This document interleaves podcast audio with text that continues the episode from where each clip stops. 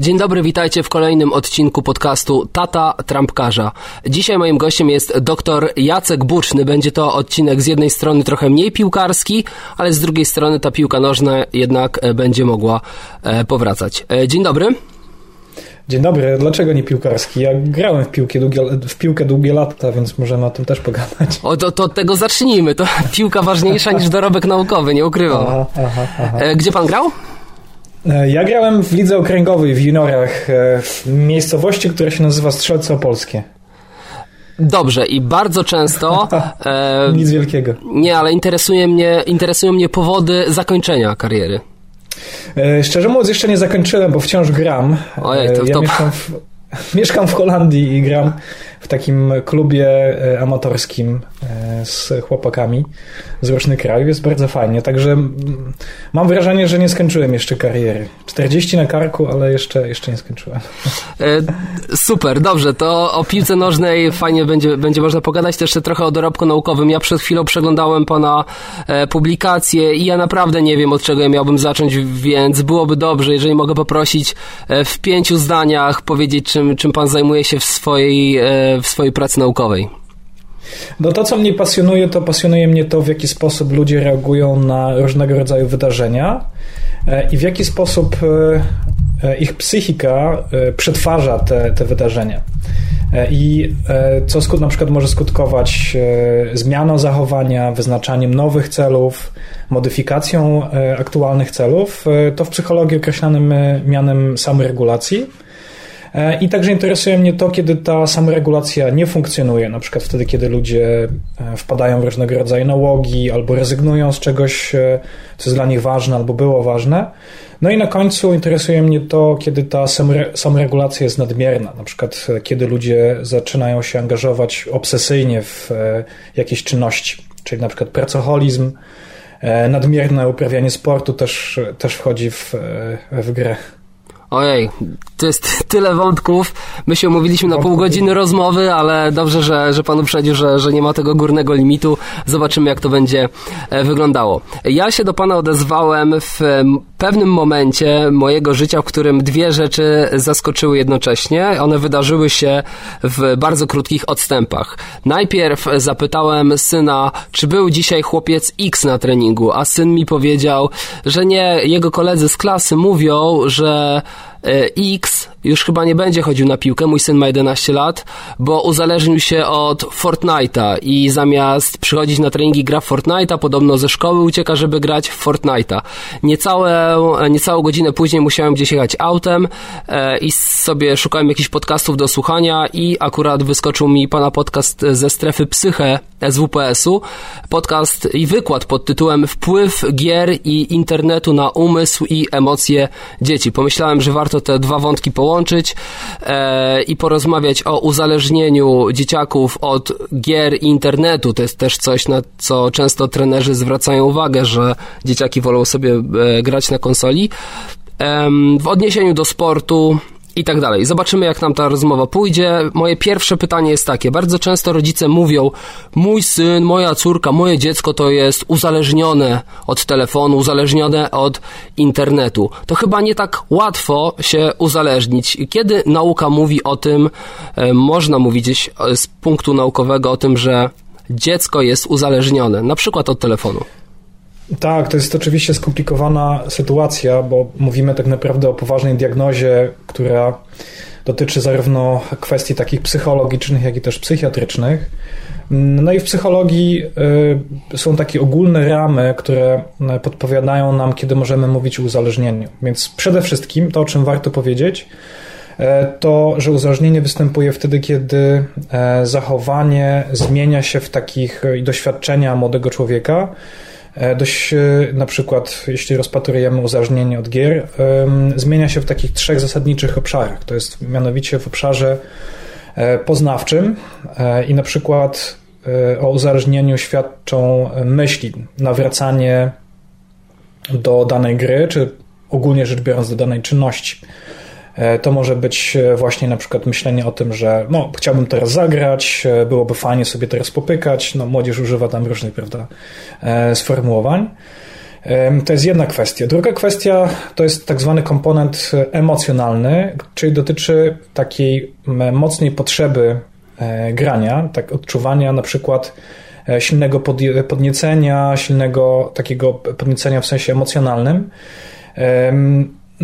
napięcia, jeśli na przykład dana czynność nie jest wykonywana, czyli na przykład dzieciak jest w szkole, no i myśli o tym graniu, no i w związku z tym, że musi jeszcze wysiedzieć na lekcjach te kilka godzin, no to czuje wzrastające napięcie. E, fajnie by było, prawda, w tym momencie zagrać. I e, mamy do czynienia również z takim trzecim komponentem, komponentem behawioralnym. To jest taka sytuacja, kiedy z jednej strony człowiek może dążyć do tego, aby grać jak najwięcej, a z drugiej strony nie jest w stanie tego grania e, przerwać, na przykład pomimo E, negatywnych konsekwencji. No i u dzieci, w odróżnieniu od dorosłych, te negatywne konsekwencje mogą być e, odmienne, mianowicie na przykład u dzieci możemy mówić o e, zaniedbywaniu obowiązków szkolnych, kłopoty w, w relacjach, w związkach interpersonalnych z innymi ludźmi, pogorszenie się na przykład jakości relacji z rodzicami. To są takie trzy zasadnicze rzeczy, Natomiast w odniesieniu do konkretnych uzależnień są specjalne kryteria, które są formułowane w e, odpowiednich podręcznikach i odpowiednio wykwalifikowany psycholog musi te wszystkie kryteria wziąć e, pod uwagę. Od niedawna, no i to już ostatnia rzecz, którą chciałbym w odpowiedzi na Pana pytanie e, powiedzieć, to to, że w ostatnim czasie pojawiło się uzależnienie od gier komputerowych, ale nie takich jak Fortnite, mianowicie takich gier, które mają w sobie element hazardowy, czyli na przykład e, żeby kontynuować grę trzeba coś zapłacić, albo na przykład żeby zwiększyć szanse swojej wygranej też trzeba zapłacić, albo na przykład żeby zwiększyć szanse na wylosowanie jakiegoś bardzo ważnego e, e, elementu gry, jakiejś broni, czegokolwiek, to też trzeba za to zapłacić. Natomiast to jest tylko kwestia prawdopodobnie czasu, kiedy te kryteria zostaną również rozszerzone na innego typu gry.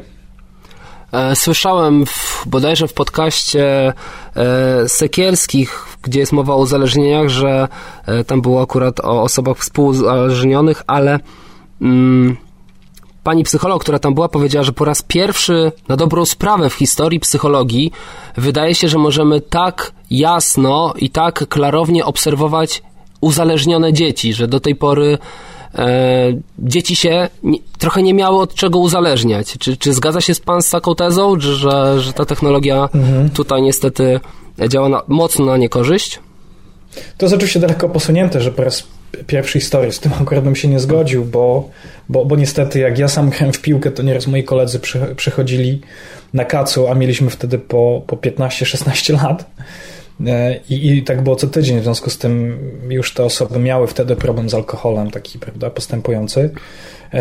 Natomiast, natomiast dzisiaj rzeczywiście e, gry ze związku, w związku ze swoją specyfiką e, mają dużo większy potencjał uzależniający ze względu na dostępność, łatwość na przykład kupienia alkoholu wciąż nie jest takie łatwe. Sprzedawcy na przykład są świadomi. Natomiast y, gry to jest mm, taka czyn, czy granie to jest taka czynność, która przez y, wielu dorosłych jest y, rozpatrywana jako coś w zasadzie błahego i mało znaczącego. Więc nieraz się zdarza, że, że na przykład dziadkowie czy rodzina kupuje dzieciakom różnego rodzaju gry, bo mi się wydaje, że to jest coś, coś fajnego i na pewno dziecko będzie się tym tym interesowało, a nie myśląc, e, nie, nie myślą o tym, że to może e, przysparzać różnego rodzaju kłopoty wychowawcze, bo jak się dziecku spodoba dana gra, no to, e, to możemy mieć do czynienia z, z poważnym problemem. Więc psychologowie zadają sobie pytania od jakiegoś czasu, od momentu, kiedy gry się spopularyzowały, dlaczego te, to właśnie gry, dlaczego nie zamiast, nie wiem, piłka nożna, która też jest przecież fajnym, czy, czy jakikolwiek inny sport, E, dlaczego nie to? Dlaczego właśnie gry? I tutaj e, w, e, posługują się wyjaśnieniami, które się odwołują do rozmaitych koncepcji psychologicznych. Jedną z nich jest taka niezwykle popularna i wartościowa koncepcja, którą się określa mianem teorii autodeterminacji. To jest takie być może bardzo fachowe określenie, ale w krótkich słowach postaram się to wyjaśnić. Mianowicie chodzi o to, że e, człowiek, jeśli podejmuje e, rozmaite działanie, kierowany jest przez trzy zasadnicze motywy. Pierwszy motyw to jest motyw kompetencji, czyli na przykład wykonuje jakąś czynność i robi to dlatego, że może podnosić swoje kompetencje, może czuć się ważny, istotny i widzieć, że jest coraz lepszy w tym, co robi. To jest motyw relacyjny, czyli wiele z czynności, które robimy, robimy dlatego, że mamy dzięki temu kontakt z innymi ludźmi, na przykład możemy współpracować albo możemy współzawodniczyć. Albo to jest wątek autonomii, czyli na przykład podejmowania w miarę samodzielnych decyzji, doświadczania konsekwencji i te wszystkie elementy są bardzo dobrze przez grę zaspokajane.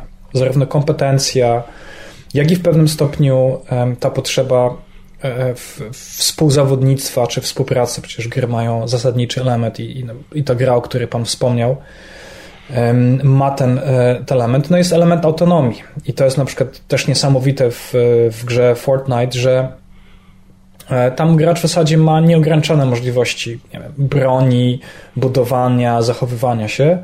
E, I to powoduje, że dzieci tak mocno wsiąkają w, w daną grę. To jest bardzo ciekawe. Wypisałem sobie te, te, te, te trzy punkty, o których Pan mówił. W Polsce teraz, no może to jest duże powiedzenie, że w Polsce, ale powiedzmy na Twitterze szkoleniowo-piłkarskim mhm. toczy się teraz właśnie duża, od jakiegoś czasu walka, walka o, o poprawę szkolenia.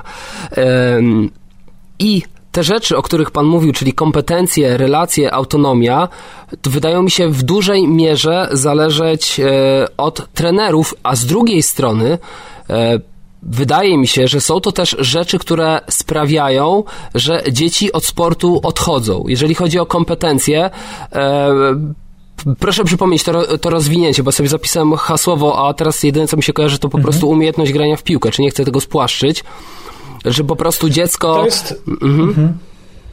To jest y, nie tylko umiejętność grania w piłkę, ale też y, jakby widzenie sensu w danej czynności, ze względu na to, że ona daje możliwość podniesienia różnych kompetencji. Więc to nie jest tylko granie w piłkę, ale na przykład e, ja miałem taki przywilej, gdy grałem w piłkę, byłem kapitanem drużyny i to mimo wszystko budowało jakieś kompetencje. Człowiek się czuł odpowiedzialny za innych, musiał reprezentować innych, musiał się w odpowiedni sposób zachowywać. To też o, o czymś takim możemy mówić. Relacje, to wiadomo, e, jeżeli te relacje nie są fajne w drużynie, jeżeli są jakieś grupki, które się, siebie mogą wykluczać, albo nie jesteś w grupie trzymającej władzę w drużynie, to wiadomo, że masz mniejszą frajdę. I na końcu autonomia. Mówi się o tym, że trenerzy powinni grę oddawać jak najbardziej dzieciom, że to nie jest gra trenera, który stoi z boku i jak joystickiem steruje podaj, zagraj, kiwaj, nie kiwaj, tylko sport powinien być też okazją do tego, żeby dziecko mogło wyrażać siebie. E, I to prawda, że jeżeli dziecko na przykład przez trenera, który e, krótko trzyma drużynę, który od e, siedmiolatka mówi mu, ty jesteś Maciek Wysoki, to będziesz grał na obronie i nie kombinuj, tylko podawaj do, do Tomka od razu piłkę, to, to jest coś, co, co na pewno ogranicza autonomię takiego Maćka i sprawia, że on lepiej będzie realizował się, swoją, będzie się rozwijał chociażby przy, przy konsoli. No, no, właśnie, to jest dość fundamentalna kwestia, mianowicie w jaki sposób e, trener prowadzi e, drużynę.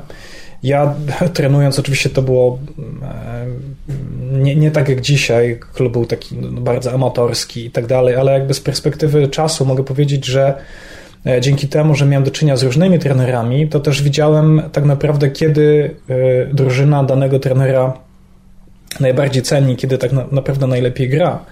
E, I, i wtedy to, to rzeczywiście byli dobrze wpływający trenerzy pod warunkiem, że byli odpowiednio kompetentni i myśmy jako grupa, jako młodzież dość pewnie nieznośna, o wiele bardziej cenili sobie kompetentnych trenerów, tak? znaczy na przykład takich, którzy byli aktywnymi sportowcami albo tacy, taki, którzy coś osiągnęli w swojej karierze piłkarskiej, ponieważ wierzyliśmy w to, że taka osoba wie, na czym to wszystko polega. A jak e, trenował nas na przykład e, trener od Babingtona, no to stwierdzaliśmy, no to, co on wszystko robi, to jest, to jest wszystko do kitu, więc to też e, o tym elemencie warto powiedzieć. E, bo te kwestie, jak widzi się lidera, też wpływają na to, e, w jakim stopniu akceptujemy to rozszerzanie albo ograniczanie autonomii na samym boisku. Bo jeśli trener jest odpowiednio kompetentny, jeśli pełni taką funkcję lidera, to nawet jeśli jego działania służą do ograniczania autonomii, to to jest bardziej akceptowalne, bo jest w odpowiedni sposób zasadnione. Tak? Czyli tak, takie dziecko może czuć, że, że, że to ma sens, tak? trzeba to po prostu zrobić. Oczywiście nie każdy będzie pewnie tam zadowolony, jeśli się nim e, zbyt, zbyt mocno steruje, ale to jest, to jest trochę inna kwestia. No i z drugiej, e, z drugiej strony, jeśli trener jest widziany jako, jako mało kompetentny, to, to nieważne, czy da więcej autonomii, czy da mniej, e, to, to prawdopodobnie drużyna nie będzie go zbytnio ceniła. No i jeszcze ten wątek, o, której, o którym Pan wspomniał, mianowicie te relacje. No konflikty nigdy nie są, nigdy nie są dobre. E, gdzie niegdzie przecież jak ktoś śledzi e, portale piłkarskie, to, to słyszy o różnych konfliktach w różnych drużynach, prawda? Czasem te konflikty przebiegają e, wzdłuż takiej osi językowej, prawda? W profesjonalnych drużynach mamy do czynienia z, z grupami językowymi albo kulturowymi sobie bliższymi, no i tak, tak zwanych outsiderów i to na pewno nie, nie spaja drużynie, nie powoduje to, że, że ona funkcjonuje pod względem takim relacji społecznych E, zbyt dobrze. I może ostatni wątek e, jest taki, że e, który warto podkreślić, że wszelkie próby ograniczania autonomii zewnątrz, na przykład dziecko chce nie, grać na ataku, a rodzice czy ktoś inny mówi im, że powinni raczej tego nie robić, budzi tak zwany opór psychiczny i to ma swoje poważne psychologiczne konsekwencje. Czyli na przykład to, co zostało zabronione, jest powiedzmy uważane jako ważniejsze, E, opór psychiczny wiąże się z frustracją i z wieloma innymi czynnikami. Chciałem wrócić jeszcze na moment do tego uzależnienia, bo pomyślałem sobie o tym, że być może słuchają nas tacy rodzice, którzy przesłuchali 15 minut tej rozmowy i oni, no dobra, ale ja wciąż nie wiem, czy to moje dziecko jest uzależnione, czy nie, czy może nie istnieje jakaś magiczna, prosta reguła, która powie mi, że jeżeli moje dziecko będzie grało dłużej niż godzinę dziennie, to ma większą szansę na uzależnienie, a jeżeli będzie grało krócej, to ma tę szansę mniejszą. Czy są jakieś takie badania? E, jeśli chodzi o czas, to nie zawsze czas jest takim dobrym wskaźnikiem e, uzależnienia od, od czynności w ogóle. Na pewno warto zwrócić uwagę na to, e, na napięcie emocjonalne, które u tego młodego człowieka występuje, prawda? Jak, jak gra, czy jak nie gra, albo co się dzieje wtedy, kiedy to granie trzeba przerwać, bo trzeba iść do szkoły, albo trzeba, nie wiem, posprzątać pokój i tak dalej ponieważ dzisiaj gry są niezwykle popularnym środkiem spędzania wolnego, wolnego czasu i trudno jest mi wskazać e, populację, grupę, która tego nie robi. My na przykład prowadzimy badania dotyczące gry, gier z, z przemocą E, I stwierdzamy co roku, że ten czas, który młody, młodzi ludzie spędzają na graniu jest, e, jest większy, bo jest coraz więcej gier e, i tak dalej, i tak dalej. Więc to jest, to jest jakby jedna kwestia. Więc co, co wskazuje na, na, co może wskazywać na uzależnienie? Przede wszystkim to jest kwestia takiego dużego napięcia emocjonalnego, które wiąże się z graniem. Czyli jeśli na przykład mówimy dziecku, słuchaj, posprzątaj pokój albo nie wiem, idziemy do babci na urodziny albo coś innego robimy i dziecko e, wybucha, jest, można powiedzieć, jakby nadmiernie emocjonalne, to jest, to jest pierwszy sygnał, że mamy do czynienia z, z problemem. E, kolejna kwestia, która też może wskazywać, e, to, że zanika zainteresowanie wieloma innymi czynnościami, czyli na przykład E, syn albo córka wcześniej dużo spędzali czasu z kolegami, uprawiali sport, a dzisiaj tylko wyłącznie grają. To, to, oznacza, że, że jakby ten młody człowiek dokonał już pewnych wyborów i, i to może sygnalizować poważne problemy. E, I na koniec to z pewnością występowanie rozmaitych problemów, takich jak na przykład pogorszenie jakości snu, takie nieustanne zmęczenie, to, że, że, że można taką osobę łatwo poirytować e, z, z różnych błahych powodów, to są takie, to są takie wskaźniki, że, że mamy do czynienia z uzależnieniem. Wspomniał Pan o, o grach brutalnych. Ja tak się zastanawiam, czy, czy z punktu widzenia psychologii jest różnica, czy nasze dziecko gra e, dwie godziny dziennie, jest, mówimy o, o, piłce nożnej, więc na przykład FIFA tak. albo nie wiem, football managera, który jest bardzo uzależniającą grą i polega po prostu na sterowaniu drużyny i wybieraniu chłopaków, którzy będą grali i przeprowadzaniu transferów, czy też gra właśnie w jakieś gry, nazwijmy je brutalne. E, nie mhm. wiem, CS, Fortnite, chociaż tak. cokolwiek innego. Czy jest różnica? Jest zdecydowana różnica, bo to można sobie uogólnić do takich dwóch grup, e, nie tylko gier, ale mediów w ogóle. E, mianowicie możemy mówić o mediach prospołecznych, czyli na przykład takich, gdzie mamy do czynienia z kooperacją. No FIFA to nie tylko kooperacja, ale to też współzawodnictwo, ale tam nie ma treści antyspołecznych, na przykład bezinteresownej brutalności itd., tak itd. Tak Idea gry FIFA jest taka, że prawda, strzelamy gole, dobrze się bawimy, Możemy zagrać sobie na przykład turniej e, Ligi Mistrzów itd., tak itd. Tak Natomiast w grach z przemocą czy w mediach, gdzie przemoc występuje, mamy do czynienia z treściami antyspołecznymi. I badania tutaj wskazują na kilka poważnych, e, poważnych, istotnych e, i ciekawych zależności. Mianowicie, po pierwsze, treści antyspołeczne nie zawsze i nie w każdym wieku wywierają większy wpływ na, na dzieci. Są tak zwane okna rozwojowe. E, one są trochę inne dla chłopców, są trochę inne dla, dla dziewcząt, kiedy te treści społeczne mogą mieć większy wpływ albo mniejszy na zachowanie i funkcjonowanie danej osoby. To jest, to, jest, to jest jeden wątek. Drugi wątek, o którym warto powiedzieć, jest taki, że nawet jeśli ten potencjalny wpływ mediów, e, czy ten związek mediów e, z mm, zachowaniami jest, e, jest obserwowany, to w przypadku treści antyspołecznych mamy do czynienia raczej z efektami negatywnymi, czyli na przykład to, co w, uzyskaliśmy w naszym projekcie, który realizujemy w, w, w Holandii, ale także i w Polsce, pokazaliśmy, że treści społeczne na przykład wiążą, wiążą się z E, pogorszonym e, dobrostanem młodzieży, czyli takim poczuciem, że nie do końca jestem zadowolony ze swojego, ze swojego życia. Nieco pogorszonymi relacjami społecznymi. Wiąże się także z e, pogorszeniem jakości snu, czyli takim bardzo ważnym czynnikiem wpływającym na funkcjonowanie poznawcze i jeszcze z kilkoma innymi potencjalnymi negatywnymi konsekwencjami. Natomiast treści prospołeczne jeśli częściej dziecko gra w FIFA, czyli częściej jest eksponowane na treści prospołeczne, to z kolei wiąże się z nieco lepszymi, nieco lepszym dobrostanem, szczególnie w odniesieniu do, do relacji z innymi, ale też może się na przykład wiązać z dużo lepszym snem. No i my próbujemy sobie jakoś to wyjaśnić, dlaczego na przykład e, negatywne treści czy antyspołeczne treści wiążą się z pogorszeniem jakości snu, na prospołeczne z polepszeniem jakości snu. Mianowicie tłumaczymy to w ten sposób, że treści antyspołeczne powodują znacznie silniejsze napięcie, takie negatywne napięcie, które e, w żaden sposób albo nie można go e, rozładować, albo zwyczajnie dużo czasu musi upłynąć, zanim to negatywne e, napięcie będzie nieco, nieco osłabione. Więc tak, to ma duże znaczenie, czy więcej w FIFA, czy na przykład w gry E, gdzie mamy do czynienia z, jakąś, z jakimiś aktami przemocy. A czy mm, Pana zdaniem mechanizm uzależniania się w przypadku FIFA, gdzie ta gratyfikacja jest jednak innego typu niż w strzelankach, e, ten mechanizm wygląda jakoś inaczej, czy, czy to jednak funkcjonuje na, na podobnych zasadach?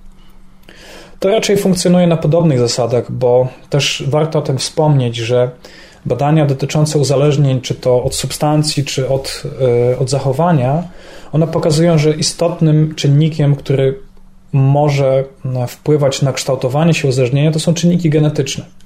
E, I my wiemy, że około 60, nawet do 70% szans na, na uzależnienie się wynikają z czynników genetycznych, czyli na przykład jeśli rodzice mają skłonności do picia alkoholu, E, do nikotyny bądź do innych uzależnień, prawdopodobnie to uzależnienie również wystąpi, e, wystąpi u dzieci.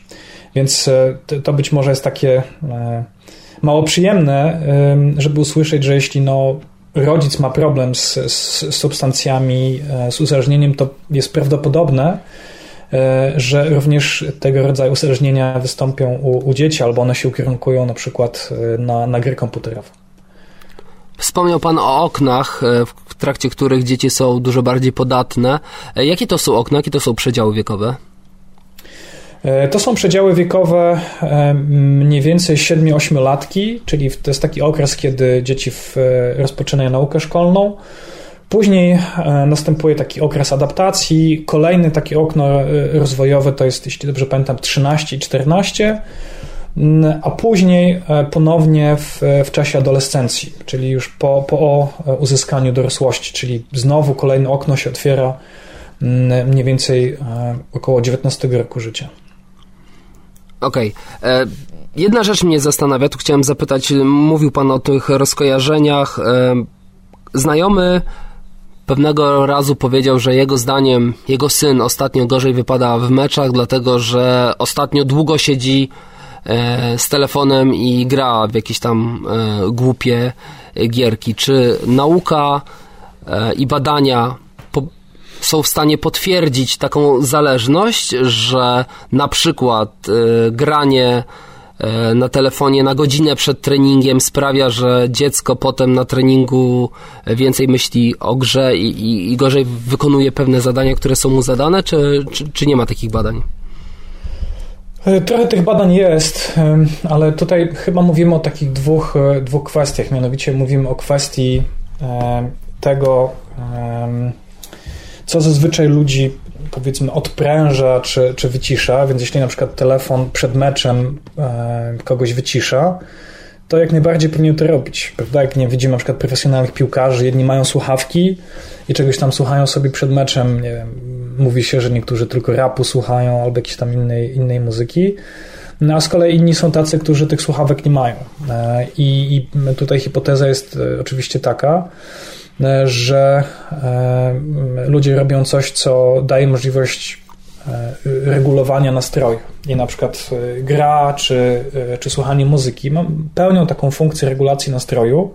Tylko pytanie jest takie, czy taki młody człowiek, który gra przed, przed meczem, rzeczywiście w ten sposób się wycisza, a być może wprost przeciwnie, tak? Ta gra na przykład powoduje jakieś napięcie, jakiś dystres, dystres emocjonalny. Więc jeśli powoduje, to z pewnością może mieć ona negatywny wpływ na, na kolejne działania. To jest jakby jedna, jedna hipoteza. E, a druga hipoteza to jest hipoteza tak zwanego jakby wyczerpania poznawczego. Więc jeśli e, gra jest e, intelektualnie wymagająca, sprawiająca, że trzeba, nie wiem, myśleć albo szybko się zachowywać, to może to przez krótki czas przynosić negatywne efekty również na, na, na inne czynności. Więc to jakby od strony psychologicznej, powiedzmy, e, na różne strony było rozpatrywane i zbadane, więc jest dość prawdopodobne, że dana gra może mieć z tego powodu jakieś negatywne e, skutki w, w kolejnych czynnościach, ale znowu wtedy na pewno z takim młodym człowiekiem trzeba by porozmawiać i zapytać, prawda, czy co ta gra powoduje, jakie pełni funkcje. E, no i zaproponować, że być może, jeśli słuchaj, wyeliminujesz E, granie i zamiast grania, nie wiem, spędzisz trochę czas na jakąś relaksację. E, w ostatnich czasach modne jest e, mindfulness, czyli medytacja, to być może to będzie miało lepszy wpływ na, na, na funkcjonowanie. Notabene badania dotyczące medytacji wskazują, że ona może mieć bardzo dob dobry wpływ na, na funkcjonowanie zarówno fizyczne, jak i psychiczne trakcie Pana wykładu, e, o którym wspominałem, czyli wpływ gier i internetu na umysł i emocje dzieci, ten wykład i, i podcast można znaleźć spokojnie w wielu serwisach podcastowych.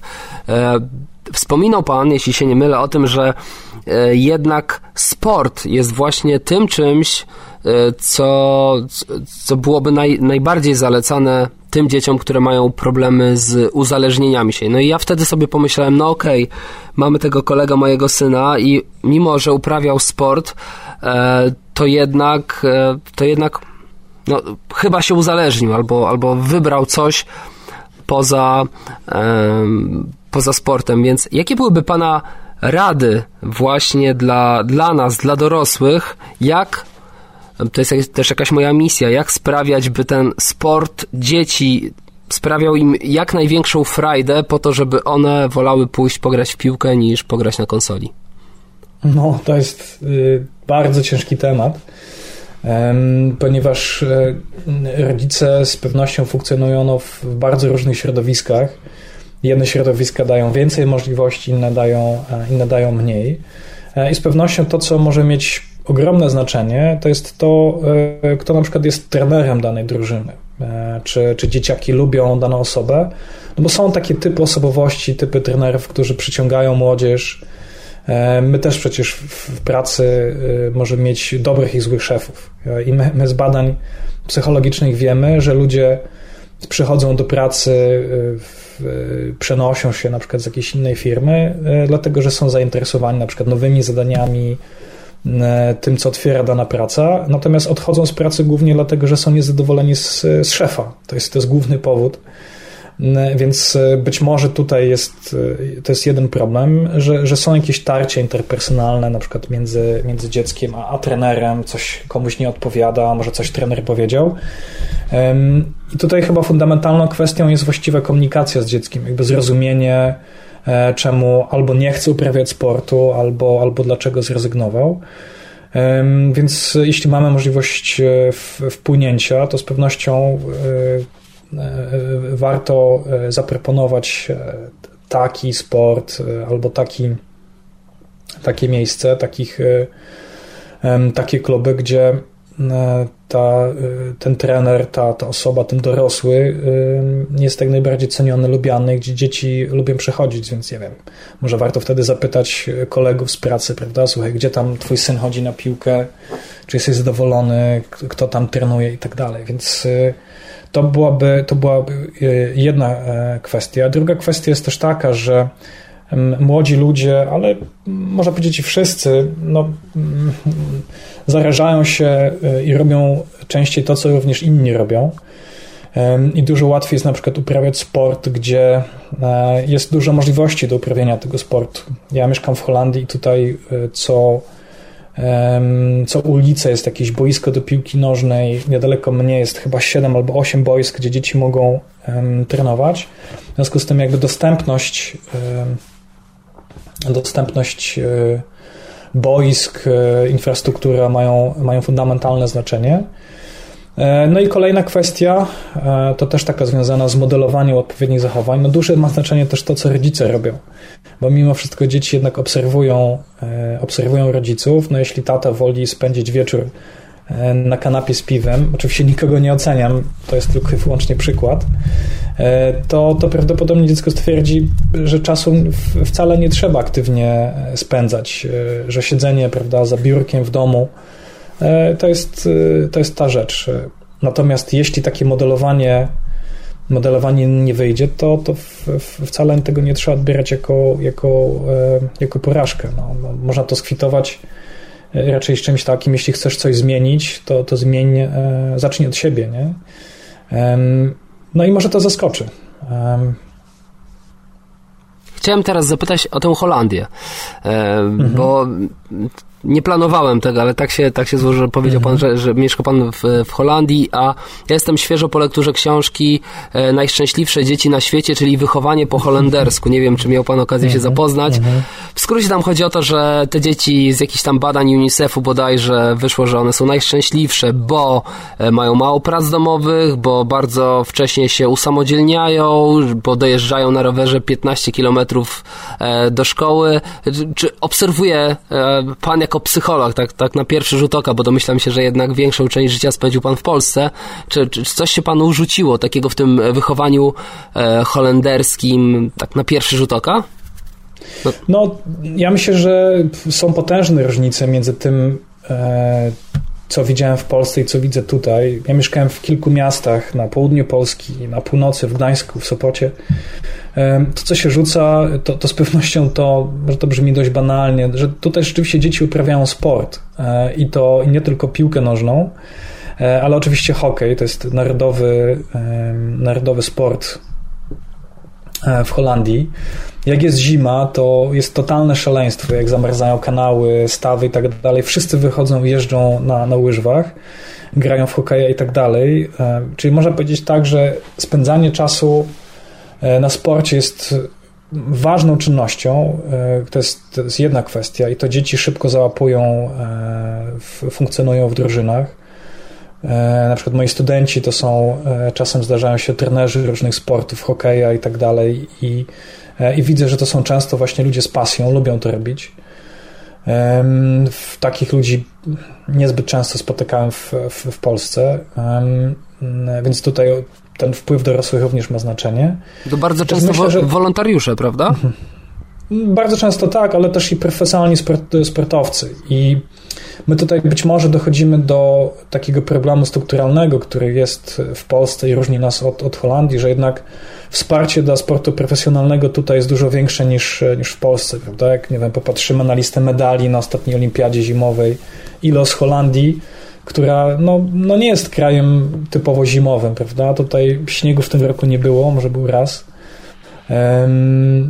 Nie ma ani gór, e, ale chyba wszyscy potrafią jeździć na łyżwach, więc e, mm, i, i w związku z tym, że strukturalnym wsparcie dla sportu to jest też sporo dorosłych, które się do tego garną, jest cała infrastruktura, w związku z tym dzieci są jakieś, jakoś zaopiekowane, jest jakaś e, systematyczność, więc to, to jest jedna rzecz. A druga rzecz, którą też bym chciał podkreślić, to to, że jednak tu jest taka kultura spędzania czasu na zewnątrz. E, to znaczy, e, jeśli ktoś ma swój malutki domek i nawet tak nie ma ogrodu, to jak zaświeci, zaświeci słońce, to zaraz wystawia jakiś tam mały stoliczek, krzesełko i pije sobie kawę na zewnątrz. W Polsce się raczej tego nie obserwuje. Być może to jest kwestia też z jednej strony klimatu, w którym mieszkamy, ale też tego, jak mieszkamy, prawda? no wyobraźmy sobie, że, że, że takie coś ktoś robi w bloku, prawda? No, blok dziesięciopiętrowy, nie wiem, Ursynów czy Żabianka w Gdańsku, no, no, no ktoś by pomyślał wariat, prawda? Wyszedł, wyszedł na zewnątrz e, i, i pije sobie kawę, więc e, e, i, i, i kulturowo, i jakby tak społecznie dzieciaki są zachęcane do, do, do bycia na zewnątrz, do uprawiania sportu, do kontaktu z innymi ludźmi. E, I to prowadzi do, do różnych konsekwencji, właśnie na przykład do, do poczucia odpowiedzialności za siebie, e, za zespół. To uczy wytrwałości, e, uczy niepoddawania się. To są takie niezwykle ważne cechy, cechy kulturowe, które tutaj, które tutaj widzę. Można było podkreślić właśnie taką, taką mocną determinację. E, I ostatnia rzecz, obiecuję, bo moglibyśmy o tej kulturze naprawdę, czy tych różnicach sobie długo rozmawiać, ale to też e, e, tutaj funkcjonuje taka umiejętność wyłączania się, stwierdzenia, że dzisiaj koniec roboty, Holendrzy pracują głównie od 9 do, do 17, te 8 godzin i po pracy jest tak zwany borel, czyli jakieś przekąski, jakieś piwo albo jakieś inne napoje. E, i ludzie się luzują i w związku z tym e, ten, e, ten balans pomiędzy obowiązkami a, a życiem takim prywatnym, osobistym jest, jest utrzymany, a mam wrażenie, że tego trochę w Polsce brakuje, prawda? W Polsce ludzie mają często nadgodziny, albo mają dwie albo trzy prace, żeby zarobić na mieszkanie, albo żeby zarobić na kredyt. Teraz mamy przecież okropną sytuację kredytową w Polsce i tak dalej. I to w dużym stopniu się przenosi na dzieci. E, I dzieci po prostu wiedzą, że jest ten czas odpoczynku i że nie trzeba czasem zbyt ostro, zbyt mocno pracować, po prostu trzeba sobie dać, e, dać luz, odbudować te, te zasoby. I jeśli pan mówi, że rzeczywiście dzieci holenderskie są, są szczęśliwe, to jestem w stanie zrozumieć dlaczego. Dużo ruchu, dużo sportu, ale też umiejętność właśnie wyluzowania się e, i fajnego spędzania wolnego czasu. Autorki tej książki mówią o tym, że bardzo często kobiety w Holandii nie pracują po prostu na pełen etat, że, że pracują krócej po to, żeby e, ogarnąć sobie e, rzeczy w domu, a to spędzanie tak, czasu... Po... Tak. to spędzanie czasu, o którym e, pan wspomniał, to też tam było tłumaczone w ten sposób, że to jest czas, kiedy właśnie rodzice chcą sobie trochę odpocząć, pobyć ze sobą, pospotykać się, więc też niekoniecznie im się wtedy chce wozić dzieci na kolejne zajęcia. Inna sprawa, że w Holandii do klubu piłkarskiego można pewnie dojechać rowerem z każdego zakątka, bo wszędzie jest klub e, piłkarski rzutem kamieniem, rzut kamieniem do, do najbliższego klubu piłkarskiego, ale czy liczba do dodatkowych zajęć, podobnie, że dzieciaki też nie są tak wożone z tego względu, że rodzice bardzo sobie cenią ten, ten, ten, ten, ten czas wolny e, kiedy mogą sobie usiąść ze znajomymi na tych stolikach przed domem i wypić. I jeszcze jedna ciekawostka. E, tak. Mhm. To, o czym tam była mowa, to też to, że według badań Holendrzy są najdłużej śpiącym narodem świata. I że być może to też wpływa na to, że Holendrzy są wysocy, że średnia, średni wzrost Holendra to chyba 185 cm i to być może wiązać, wiąże się z tym, że, po prostu śpią 8 godzin e, na dobę. No, to, to jest bardzo ciekawa hipoteza. Ja szczerze mówiąc, muszę się przyznać do tego, że czuję pewien kompleks, jak, jak gram z, w tym swoim amatorskim, amatorskiej lidze bo każdy jest większy ode mnie o głowę albo pół głowy i, i na dodatek jak już jest młodszy o 10 lat, to już w ogóle. E, ale coś rzeczywiście w tym jest, e, w tej, w tej takiej umiejętności do, do odpoczywania. A, jeszcze a propos tych, e, tych zajęć, to jest trochę inna, inna struktura miasta na przykład. No w Holandii mamy setki tysięcy kilometrów dróg rowerowych w związku z tym nikt się nie obawia i każdy kierowca zachowuje się racjonalnie i nikt się nie obawia, że, że dziecku coś się stanie, jak będzie dojeżdżało sobie do szkoły rowerem czy, czy na ten trening. Ja nie widziałem, szczerze mówiąc, e, żeby, żeby rodzice, jeśli mówimy o takich w miarę dużych miastach, czy miastach średniej wielkości, co innego trochę na prowincji, jak trzeba dziecko odwieźć ileś tam kilometrów, żeby rodzice to robili. W związku z tym dzieci są niezależne no i, i, wiedzą, że jak same sobie czegoś nie zrobią, to, to im to nie będzie dane. Nie? I, I to powoduje znaczącą większą dojrzałość e, takich młodych ludzi. I to, e, biorąc, wracając do początku naszej rozmowy, to też na pewno pomaga kształtować ich autonomię, że one muszą sobie e, same ogarnąć, same decydować też trochę o sobie. No tak, tak, tutaj to jest bardzo mocno taki róz y, kulturowy, czy, czy to na przykład jak uczę studentów, zawsze podkreślam, że sami muszą wszystko zadbać, że nic im nie będzie mm, podane na tacy i jest dużo łatwiej w związku z tym współpracować na przykład z holenderskimi studentami pod tym względem, a z studentami, którzy pochodzą z innych, z innych kultur, którzy oczekują, że coś im będzie na przykład dane albo zlecone. Są duże różnice między studentami na przykład z południowych krajów Europy, a, a z ludźmi stąd. Bardzo panu dziękuję za rozmowę. Dużo, dużo ciekawych wątków. Myślę, że o tej Holandii to w ogóle można byłoby osobny podcast nagrać, ale już postanowiłem wykorzystać sytuację i wystawkę, którą, którą dostałem, kiedy wspomniał pan o tym, że, że mieszka w Holandii. Um, bardzo dziękuję. To był podcast Tata Trampkarza. Moim gościem dzisiaj był dr Jacek e, Buczny. Czy jest jakaś strona, do której chciałby pan odnieść? Czy jest jakieś medium, Facebook, Instagram, gdzie, gdzie można śledzić pana działalność, żeby być jak, naj, jak najbardziej na bieżąco z tym, co, co się w pana karierze Jeśli dzieje? Jeśli ktoś bardzo chce, e, to, to myślę, że jak nie wygoogla, to znajdzie tam dużo różnych miejsc, e, dużo różnych wywiadów Trzeba po prostu tylko przesiąść do Google'a i wpisać moje imię, nazwisko i tam różne rzeczy wyskoczą. Bardzo jeszcze raz dziękuję. To był kolejny odcinek podcastu Tata Trampkarza. Trzymajcie się, do usłyszenia. Cześć!